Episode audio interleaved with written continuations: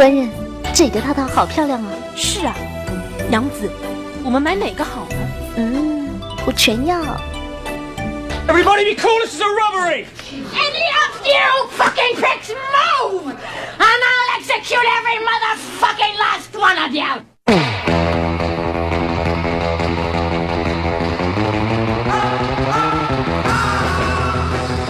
在这个欲望横流的时代，处女物以稀为贵，处男却一文不值。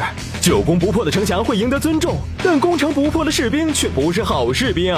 套套作为攻城必需品，它在让人们更放松的享受生理愉悦的同时，也扼杀了无数生命，为计划生育做出了伟大而卓越的贡献。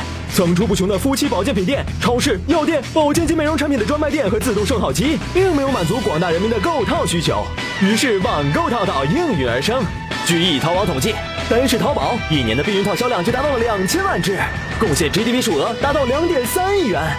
而易淘网的另一份统计显示，淘宝一年主要粮食支出，包括粮油面等，也为二点三亿元。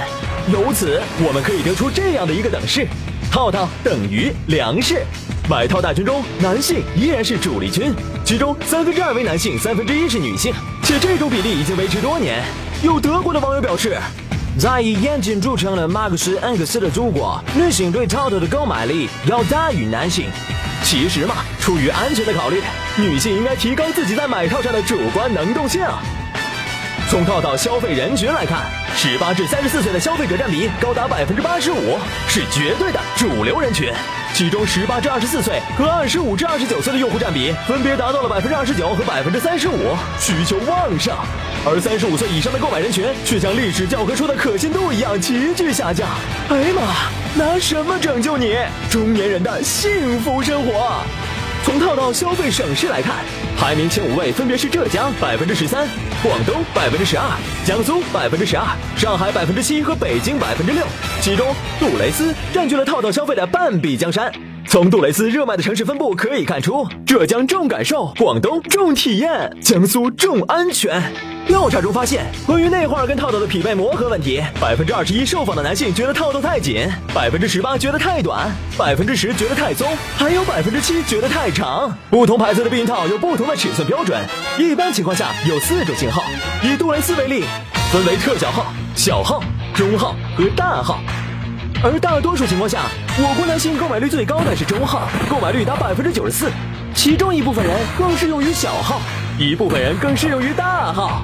根据用户购买杜蕾斯的记录统计，中国人一周一次的性生活频率占大多数，为百分之七十一。其中，北京地区一周四到五次，广东一周四次，上海、江苏、浙江均为一周三次，而情侣之都东莞则达到了一周五到六次，壮哉我大东莞第三产业！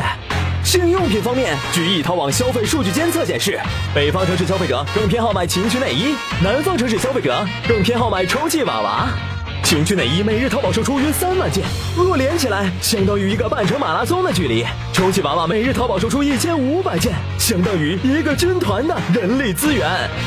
从旧社会嫁鸡随鸡嫁狗随狗，被男人看一眼胳膊都必须嫁给他的年代，到如今也许一觉醒来都不知道枕边人叫什么名字，国人的性观念得到了极大的解放。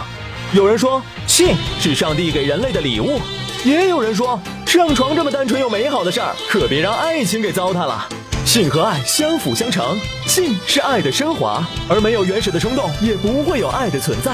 可不管你是异性恋、同性恋还是双性恋，要幸福也要幸福。在爽的时候，千万别忘了安全。要年年都过情人节，还是明年就过父亲节？答案就在你的双腿之间。